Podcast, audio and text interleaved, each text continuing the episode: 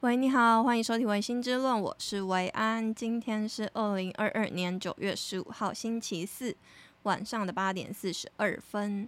大家上礼拜中秋节快乐！这几天台北都一直在下雨，不知道就是全台各地有没有也都在下雨。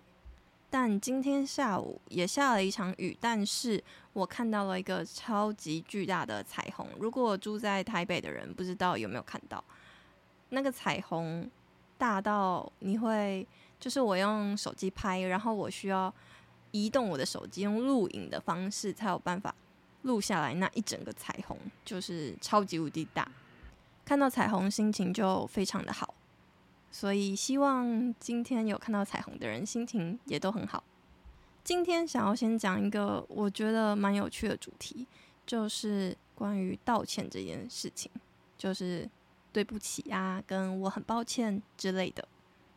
在讲这个之前，想要先介绍一个 YouTuber，叫做强运少女，很强的幸运的强运少女陆讲。她是一个女生，她叫陆讲。然后她有一个男朋友，也是现在的老公，叫做文当。陆讲是台湾人，文当是日本人。他们 YouTube 就是主要就是在讲他们两个生活的 Vlog 这样。其中有一集呢，就讲到了关于台湾人跟日本人的文化差异的部分。陆讲就有提到一点，就是他跟文当吵架的时候，常常会没有办法接受的一个部分，就是日本人在吵架的时候，就是吵完的时候，你要开始解释或者是怎么样的时候，他都希望你先道歉，就是。他们会讲一句日文，就是不管怎么样，你先道歉就对了。那对于陆讲来说，他就非常没有办法接受，就是他觉得事情都还没有厘清是谁对谁错，为什么我就要先道歉？因为道歉就就代表你做错事情嘛。那文当的意思就是说，道歉其实是会让人冷静下来的，就。呃，就我的理解，我也不确定我有没有超译了文当的话，但在我的感觉里面，日本人在一开始要解释为什么会吵架，或是解释自己的理由之前的那个道歉，其实不是一个真正的道歉，而是一个为了要缓和这个紧张气氛所做的一个呃技术性的行为。那当然，就是这技术性的行为也必须要是真心的，就是也不能非常敷衍。但是，嗯、我自己是觉得那个道歉并不是，就是有点像是结尾的那种道歉，是不一样的感觉。我其实一开始也是站在陆讲那边，就是我觉得还没有就是知道谁对谁错之前，那就先不用道歉。但我后来就是经历了。就是又过了一阵子，可能三四年的历练吗？我也可以慢慢理解，就是文当说的，就是先道歉的意思。就是如果道歉在呃语态上面是稍微低一点头的话，那确实双方都低一点头下来，也表示自己的心态也冷静了一点。那接下来的沟通就会比较顺利，有一种。以退为进的感觉，就是不管你道歉之后，你接下来要说的什么，呃，原因跟理由都比较有办法被对方所接受，然后你们的关系也可以比较好的修复跟继续走下去。所以这边想要跟大家讲，就是我自己觉得道歉它的功能跟目的，它其实。不是要解决事情，他是想要抚平情绪，就是在因为会道歉的状况，一定都是吵架嘛，发生不愉快的事、不愉快的事情，然后你才需要去呃说明啊、道歉啊，然后示弱啊等等。所以老实说，你讲一句对不起，我很抱歉，他。不能解决你现在所发生的所有不好的事情，他只能去抚平情绪。那你为什么需要去抚平情绪呢？就是因为你想要修复这一段关系，你想要展现你的诚意，就诶，我真的很抱歉。然后我是希望我们这一段关系可以继续的，不管是家人、情人、朋友都一样，就很像一个伤口，就是因为吵架嘛，吵架总会有人受伤。才会有需要道歉的状况发生。所以，当一个伤口出现的时候，你擦药可以让伤口好的比较快嘛。但你要怎么得到那个药呢？就像是你道歉的那个人，就像是提供药的那个人。那当然，你也可以自己给自己上药，又或者是没有一个人愿意提供药，就是被道歉的那个人。不用自己的药擦，或者是做错事的那个人也不给药擦的话，其实那个伤口也是为自己好，只是好的快，好的慢。然后好的坏，好的慢，终究这个疤都，这个伤口都会变成疤，会结痂，然后留下来。那这个疤会是深一点、丑一点，就取决于有没有擦药嘛。但结论都是伤口会愈合。坊间不是有一段话是说，如果道歉有用的话，那就不需要警察了。所以从这句话也可以很明显的理解到，就是诶，道歉从来都不是要解决事情，或是处理那件发生的很糟糕的事情。道歉是要给当事人的心的，就是给对方的。那我个人觉得。就是说对不起或我很抱歉的重点，其实不在于你说或没有说，而是在于你说的时候你是不是真心的。这是第一点，是真心的很重要。第二点是你的真心要传达给对方知道，这个跟是否真心是一样重要的。就是如果你是真心的，但对方没有感觉到，那还是一样。是做白工，让对方知道你是真心的，就像是你很有诚意的给了对方药，然后甚至你帮他擦上那个药在伤口上面，然后让这个伤口快点愈合。虽然这个伤口不是长在你身上，但你也是希望他可以愈合，然后你们的关系可以好好的继续走下去。虽然不知道。为什么？就是大家好像比较少讨论到讨论到关到关于道歉的这件事情，可能是因为道歉的场合，就是你需要说对不起的场合，一定是发生了一件不好的事情，对任何人而言都是不好的。所以不好的事情，如果已经道过歉了，那就会想要封存、遗忘。或是往前走，展开新的一页，很少人会去回过头来反省这件事情，或是意识到，就是当你发生不好的事情，你要怎么去解决它？不管是解决事情本身，或是解决呃当事人的心情，我觉得是跟解决那件事情是同等重要的。那为什么我今天会突然讲到这件事情呢？可能是因为。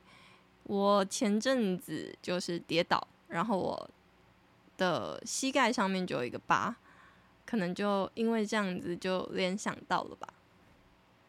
那就我自己个人而言的话，其实道歉对我来说是蛮受用的。我不确定是不是大家都会那么在乎，但是我确实很在乎当嗯不好的事情发生的时候，然后厘清了。谁对谁错之后，该道歉就要道歉，然后道歉是要有反省的道歉。如果是我自己做错事情的话，那我一定会道歉，然后会说明我为什么道歉，我哪里做错了，然后我很对不起，我下次也不会再犯同样的错误。就是我不喜欢那种很无脑的道歉，就是。你完全不知道你错在哪里，然后你就是想要急着抚平情绪，然后你也不想要去追究，你想要让这件事情快一点翻篇而做的道歉，我就比较没有办法接受。我会直接说：“你为什么要道歉？”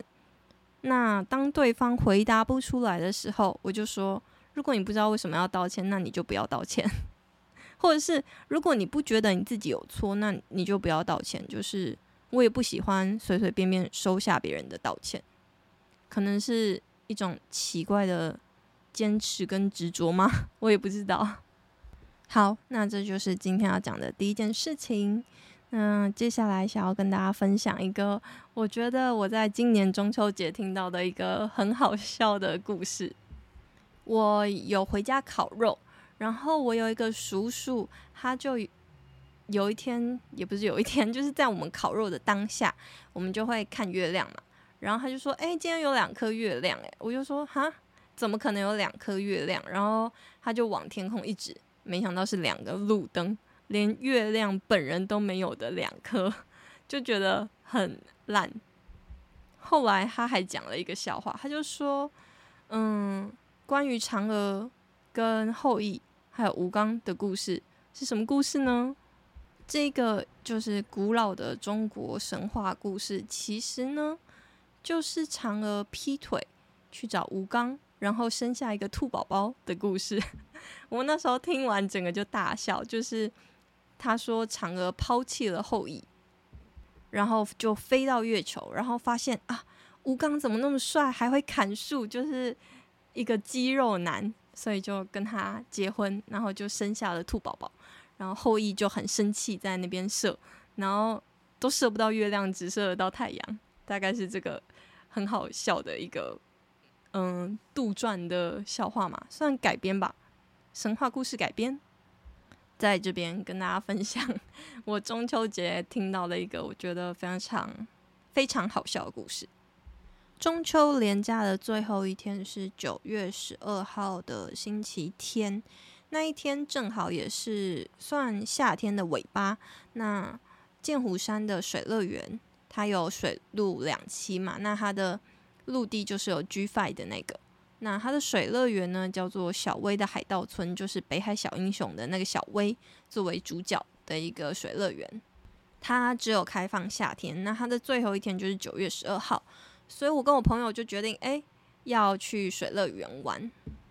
那其实我没有去过水乐园，我没有去过台湾的水乐园，所以我也蛮兴奋的。然后我们去到了剑湖山之后，大家应该知道剑湖山就是在。云林的古坑嘛，蛮偏僻的一个地方。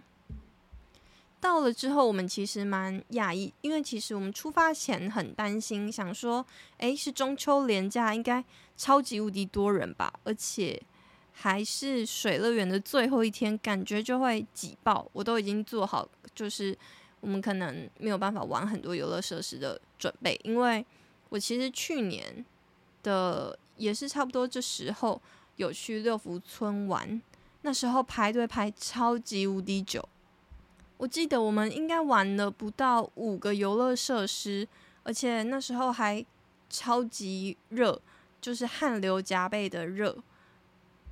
而且永生难忘的就是跟大家这边警告一下，就是六福村的香肠真的不要去吃，那是我吃过这辈子最不好吃的一个香肠。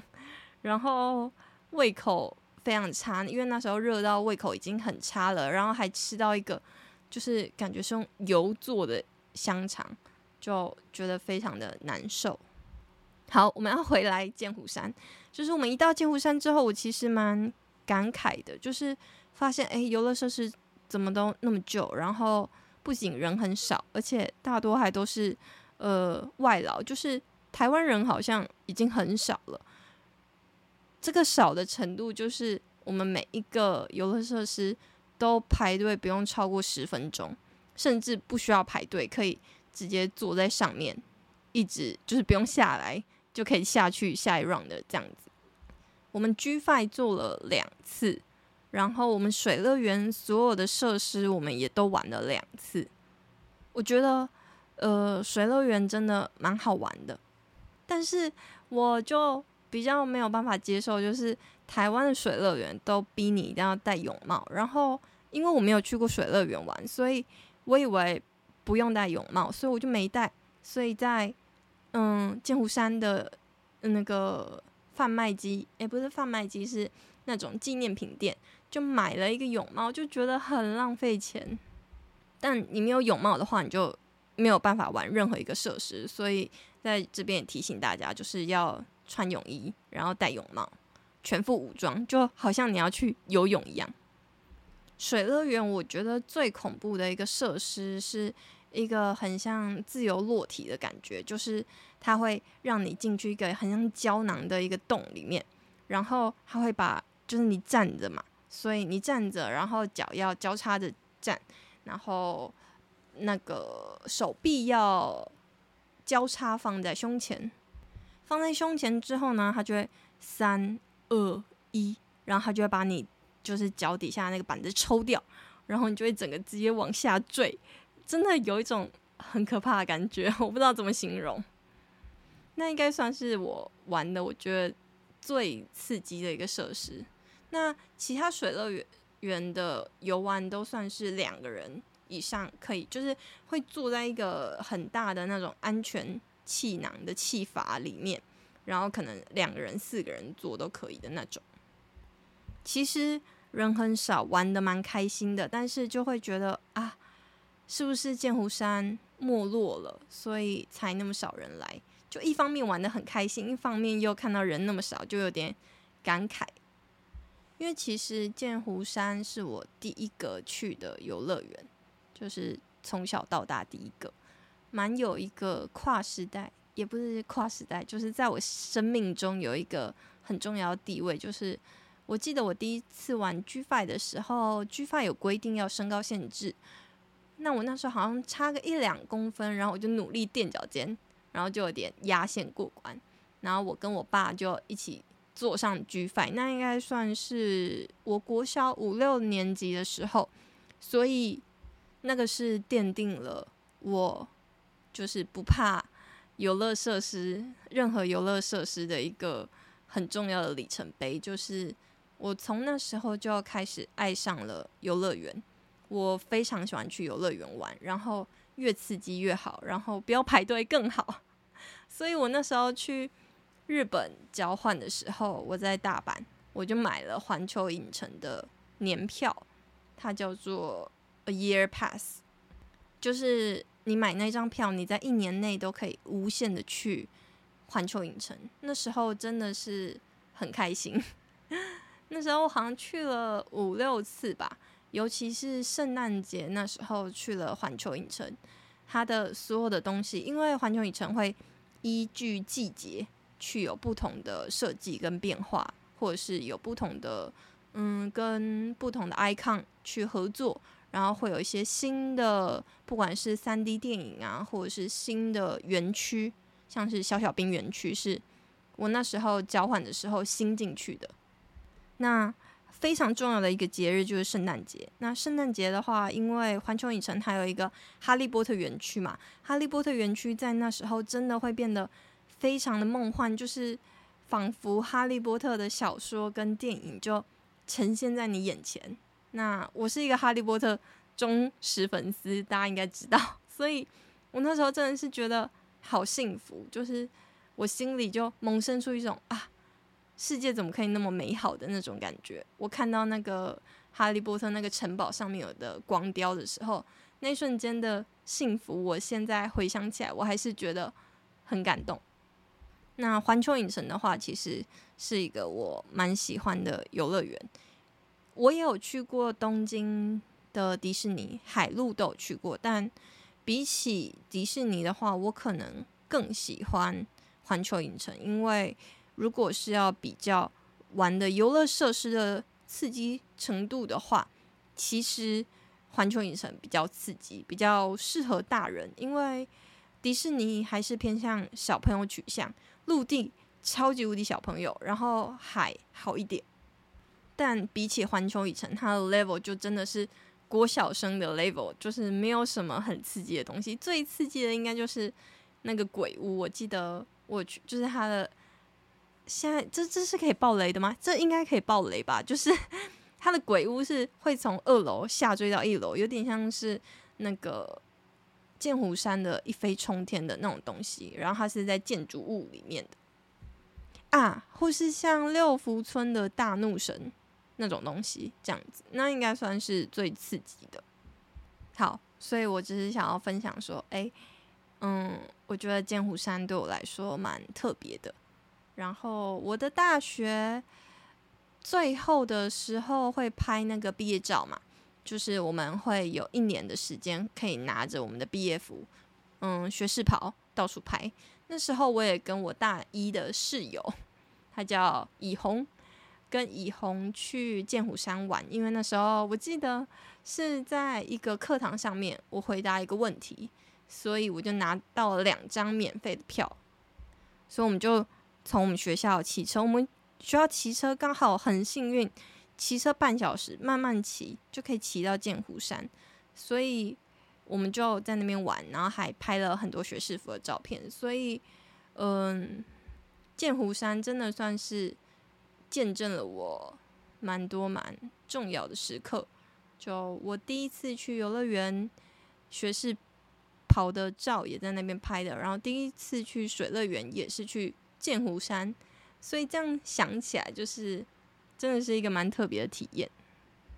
最后就是搬到台北也快也一个多月了，在台北的这一个月，其实过得比想象中的还要开心。因为其实当初要搬来台北的时候，我是蛮抗拒跟害怕的。那最害怕就是因为我不喜欢下雨天。那我妈妈从很小的时候，她就跟我说，因为她年轻的时候在台北工作好几年，她就说台北就是一年下雨两百天以上的地方。那我是一个非常不喜欢下雨天的人，我超级讨厌被雨滴到。我是在我的朋友圈里面，就是每次走在路上，我就说下雨了，然后大家都会说哈，没有吧，哪有？然后过一两分钟之后，他们也滴到说：“诶，真的下雨了。”我就说：“对吧？”就是我会，我是非常可以感应到，就是啊，真的下雨的那种人。那我搬到这里之后，就活了一个月，发现诶，自己蛮开心的。但其实台北也下雨，就发现原来比天气更会影响人的心情的东西是。工作就是，我觉得我现在的工作环境跟我的同事们人都非常的好，然后可以学习的空间也非常的大，但是并不会让你有感觉到非常沉重的压力，所以我觉得上帝算是引领我到了一个还不错的地方。就虽然是一个我没有很喜欢的城市，但是发现了。一些这个城市可爱的地方，嗯，虽然我还是很不能理解，就是等公车的时候，公车的那个电子站牌上面都会写说，哎，即将进站或者 coming soon，然后我都有的时候都会等到超过两分钟以上，我就会觉得很焦虑，就是想说，哎，你不是即将进站，那你的即将为什么是？超过两分钟的以上的即将，因为大家应该都知道，就是电子站牌，它就是三分钟也会讲，两分钟也会讲，所以我就没有办法理解为什么我等超过两分钟，然后你不在上面好好写的写两分钟呢？这样子，有人可以就是解决我的疑惑吗？我今天又发生了一件非常夸张的事情，就是。那个电子站牌明明就写即将进站，然后就死命盯着就是公车会来的方向，然后就一直不来。最后我就想说，我就又抬头看了一下，我想说为什么电子站牌竟然写成尚未发车？我就超傻眼的，所以我就立马就是又走路到捷运站，因为我本来是想要搭公车到捷运站，然后我本来就是。因为走路要一段时间，所以我都会搭公车。搭公车不成，我就会骑脚踏车。然后那一天我就好死不死忘记带那个我有绑定的悠游卡，所以我也没有办法骑脚踏车，因为我就要现场再绑定另外一张卡，太浪费时间。我就当机立断，就开始狂狂走到捷运站。那除了就是交通工具，尤其是公车，让我比较崩溃之外，其实因为台北有我的一个大学室友，他住的离我很近，所以我们蛮常约吃饭的，就是会很容易的要可能今天下午约一下，说，哎，你今天大概几点下班？要不要一起吃饭？然后我们就会简单吃个饭，然后聊个天。有一次，我们甚至骑着 U bike 在基隆河的左岸骑脚踏车，就从我家沿路骑到饶河夜市，就觉得很开心。因为我很喜欢骑脚踏车，我高中三年都是骑脚踏车上下学，那也算是一段我觉得很美好的回忆。我下学的时候都会跟我的一个好朋友叫陈威，我们一起下雪。然后我们骑的是牛奶车跟羊奶车。